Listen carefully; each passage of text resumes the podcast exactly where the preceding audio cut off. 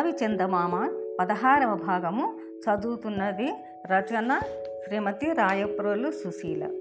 ఒకరోజు సరుకు లారీలకు ఎత్తుతుండగా రెడ్ హ్యాండెడ్గా పట్టుబడ్డాము. అరెస్టు చేశారు. దాదాపు నాలుగేళ్ళు జైలులోనే ఉన్నాము. ఆ తర్వాత మా ముఠా నాయకుడు ఏదో జబ్బు చేసి అస్వస్థతకు లోనయ్యాడు. అలాగా కొన్ని రోజులు అలాగే ఉండి మరణించాడు. సరైన నాయకత్వం లేక ముఠా సభ్యులంతా చెల్లా చెదరయ్యారు. మేము స్మగ్లర్ల చేతులలో ఎలా ఇరుక్కుపోయామో ప్రభుత్వానికి తెలిపి స్వచ్ఛందంగా లొంగిపోయాము. వారు మూడేళ్ళు జైలు శిక్ష పది లక్షలు జరినామా కట్టించుకొని విడుదల చేశారు. చదువుకున్న వారై ఉండి ఇలాంటి పనులు చేయడానికి ఎలా మనసు వచ్చిందని మందలించి వదిలివేశారు. ఆ తర్వాత సంగతి నీకు తెలిసిందే. శ్రీనాథ్ ఇంద్రా వాళ్ళను సాయంత్రానికి రమ్మన్నాను. సంధ్యా వాళ్ళు కూడా వాళ్ళ బామ్మగారి ఊరు నుంచి వచ్చేస్తారు.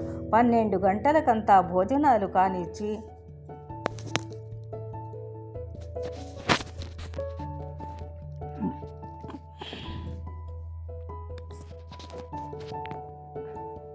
కాస్తాసేపు విశ్రమించి బయలుదేరితే రెండు గంటలకంతా చేరుకుంటాము. అడవిలోని అందాలన్నీ చూసుకుంటూ చూసి కొంచెం సేపు విశ్రాంతి తీసుకుందాము. సాయంత్రం ఏడు గంటలకంతా అడవిలో సంబరాలు ప్రారంభమవుతాయి. రాత్రంతా సంబరాలే సంబరాలు. అంతా ముగిసేసరికి తెల్లవారి ఐదు గంటలవుతుంది. ప్రతి పౌర్ణమి వారికి పండుగే. కాకపోతే ఇది వసంత పౌర్ణమి. మనము కూడా కలుసుకున్న తర్వాత వచ్చిన తొలి వసంత పౌర్ణమి.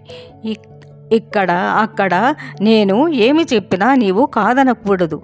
ఇన్ని కోరికలున్న శ్రీనాథ ఇన్ని రోజులు నన్ను వదిలి ఎలా ఉండగలిగావు? ఎంత తీయగా పలికితివి నా రామచిలుక. అదే సమయంలో సంధ్య వంశీ వచ్చారు. వంశీ మీ నాన్న చూడు వంశీ మీ నాన్న చూడు ఎంత సరదాగా ఉన్నాడో నీవు ఎప్పుడు చిరుబురులాడుతుంటావు ఇక అలాగా ఉండనులే వంశీ. నీకు నేను నాకు నీవు మన ఇద్దరి మధ్య ఎవ్వరి విషయాలు వద్దు. ఇప్పుడు నీవు నా సంధ్యవి. మరుసటి రోజు పన్నెండు గంటలకంతా భోజనాలు ముగించి రెండు గంటలకంతా బయలుదేరుదామని పంకజ నిశ్చయించింది. అవును మరి డాక్టర్ అమ్మ ఆలోచనలు ఆమెవి. ఆమె మాట మనమంతా శిరసావహించాలి లేకపోతే ఆమె మనకు మందులు ఇవ్వదు అడవిలో మనము ఇబ్బంది పడిపోతాము అని అన్నాడు శ్రీనాథ్. కార్తీక హుషారే హుషారు. తాతయ్య అక్కడ పులులుంటాయా? సింహాలుంటాయా? నాకు జింక పిల్లను కొని పెడతావా కుందేలు పిల్లను కొని పెడతావా అని కోరికలు కోరుతూ ఉంది. మీ అన్నయ్యను పిలవాలనుంది కానీ ఆయన వస్తే మనకు స్వతంత్రం ఉండదు అన్నాడు శ్రీనాథ్. అవును శ్రీనాథ్ బాబాయ్ అయితేనే బాగా కలిసిపోతారు అని అనింది మంజరి.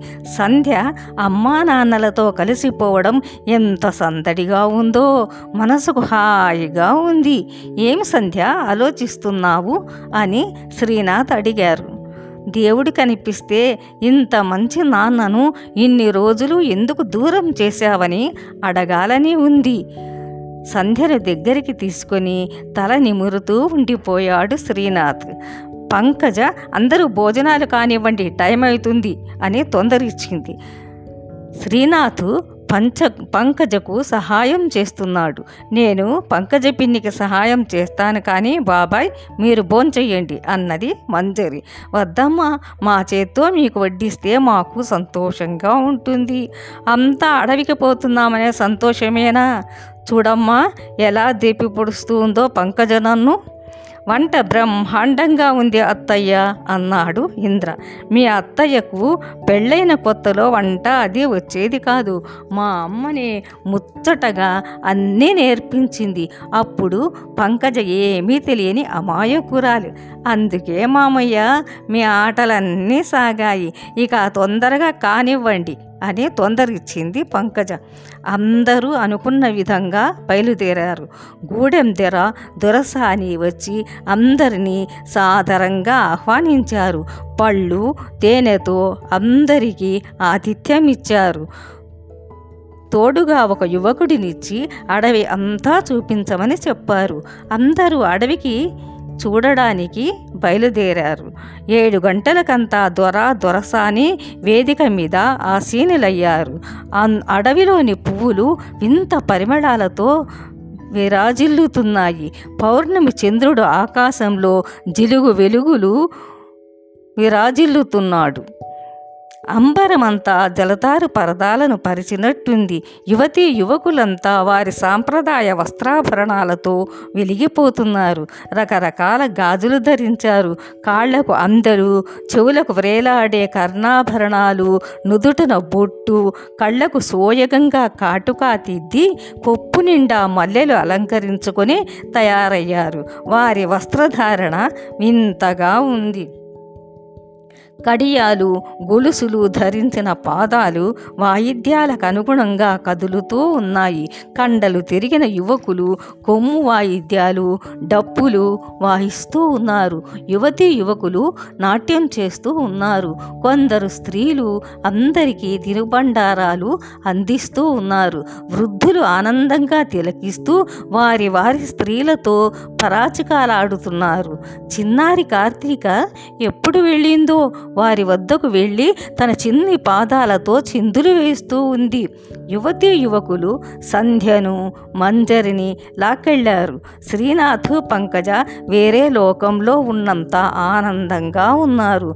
కొంతమంది ముంతకళ్ళు సేవిస్తూ ఉన్నారు. నృత్యం వేగవంతమయ్యింది. వాయిద్యాలు మారుమ్రోగుతూ ఉన్నాయి. అందరికీ హుషారు రెట్టింపయింది యువకులు వారు ఎంచుకున్న యువతిని రెండు రెండు చేతులతో ఎత్తి గిరగిరా తిప్పేస్తున్నారు. చూసేవారికి ఆ దృశ్యం మనోహరంగా అగుపడుతూ ఉంది. అంతలో గూడెం దొర ముగింపు వాక్యాలు పలికారు.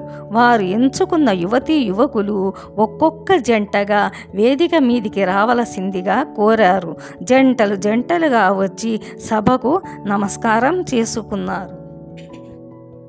ఇక మిగిలింది పెళ్ళి వేడుక. దొర పెళ్ళికి ఒక షరతు పెట్టారు. నెల రోజులలో ఒకరి ప్రవర్తన ఒకరు పరీక్షించుకొని వారిద్దరికీ సమ్మతమైతేనే వారి పెళ్ళి ఆమెలో అతనికి కానీ అతనిలో ఆమెకు కానీ నచ్చని విషయాలుంటే పెళ్ళి రద్దు చేసుకోవచ్చు. అలాగే యువదొరసానికి స్వయంవరము ప్రకటించాడు. ఎవరైనా దమ్మున్న మగాడు తర్వాత పౌర్ణమికి పెద్ద పులిని ఒంటరిగా వేటకు వెళ్ళి వేటాడి తేవాలి. యువదొరసాని మహాపరాక్రమశాలి. ఆమెకు తగిన యువకుడినే ఆమె వరిస్తుంది అని ప్రకటించాడు. అందరూ కరతాళ ధ్వనులు చేశారు. స్త్రీనాథు ఇది ఏమి నిర్ణయమని పక్కన కూర్చున్న వృద్ధుడిని అడిగాడు. సశేషం